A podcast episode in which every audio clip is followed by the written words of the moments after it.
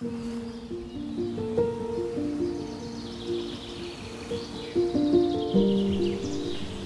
je liever groot of klein? Leuk dat je luistert naar de podcast van de Sacred Sex Academy. Mijn naam is Judith Bruin. Ik ben de oprichter van de Sacred Sex Academy. En die heb ik opgericht omdat ik geloof dat seksuele energie vrij door je heen hoort te stromen. Vrij en vrijwillig begrensd. Het is namelijk je essentie. En met je seksuele energie kun je seks hebben. Het is ook de energie waarmee je of waarop je deze podcast luistert en uh, danst, zingt, vreugde voelt, zingeving ervaart, naar je werk gaat en misschien straks wel een rondje gaat fietsen. Dat allemaal doe je op je seksuele energie. Uh, wil je liever groot of uh, klein? Beetje zo'n titel die je seksueel zou kunnen interpreteren. Maar ik heb het vandaag uh, over iets anders. En uiteindelijk komen we altijd wel weer bij onze seksualiteit uit. Want dat is onze essentie.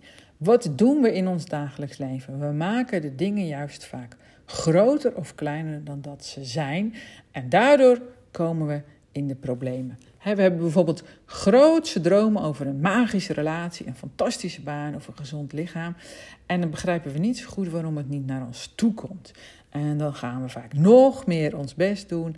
Uh, waarbij we ook heel vaak graag iets aan onze omgeving zouden willen veranderen. En als die dan niet meebeweegt, ja, dan raken we gefrustreerd.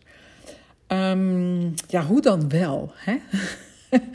nou, ik zou zeggen, droom zo groot als je kan. En daarna het doel opknippen in kleine stapjes, zodat je droom uitkomt. En um, zo doe je dat bijvoorbeeld ook met het opbouwen van een praktijk. dus ik leid mensen op tot seksueel healing coach.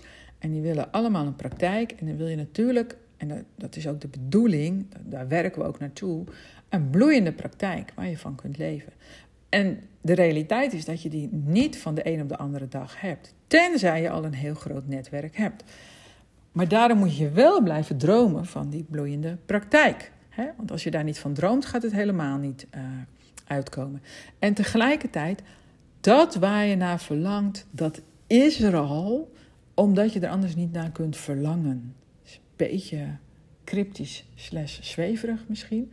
En toch zal het in jou resoneren. Dus geef nooit je dromen op, hè, maar knip ze op. Maak er kleine stukjes van. Dus ja, als je droomt van een bloeiende praktijk en hij is er morgen niet, zou je kunnen zeggen: ja, maar dromen zijn bedrog. Mijn droom komt niet uit. Ja, dat, dat zou je kunnen zeggen. Ik zou dat niet doen. Ik zou die droom opknippen in kleine stukjes en kijken van wat moet ik vandaag doen om, hè, wat draagt bij aan het uh, uit laten komen van die droom.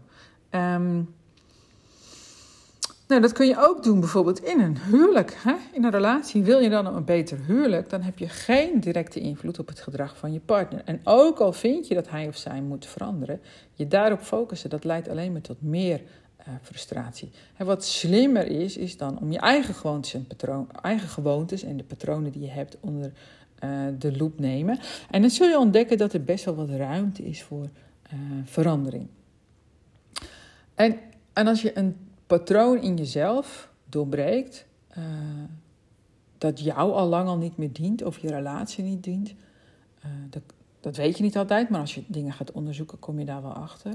Dan zal je relatie uh, verbeteren. En dat heeft dan indirect invloed op je partner. Hè? Jouw partner hoeft niet meer op jouw pijnknoppen te drukken van de knoppen die al geheeld zijn. Hè? Die kunnen nog steeds op drukken, maar het zijn geen pijnknoppen meer, want ze zijn geheeld. Het komt erop neer dat je eigenlijk veel meer grip kan krijgen op je leven, op je liefdesleven, als je dicht bij jezelf blijft. als je de stappen die je hebt te maken kleiner maakt. Als je de dingen uh, opknipt. Niet verknipt, maar opknipt. En uh, als je dus meer ook jezelf blijft, krijg je meer invloed op je omgeving.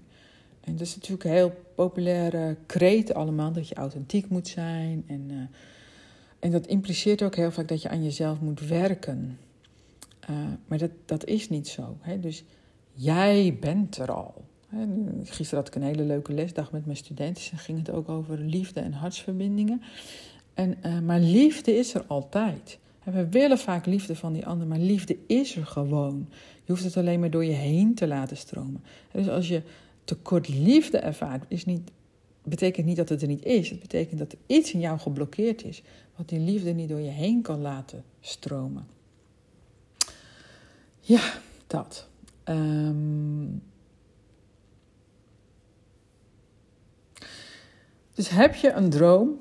Wil je een betere relatie? Wil je een praktijk opbouwen? Wil je een bedrijf starten?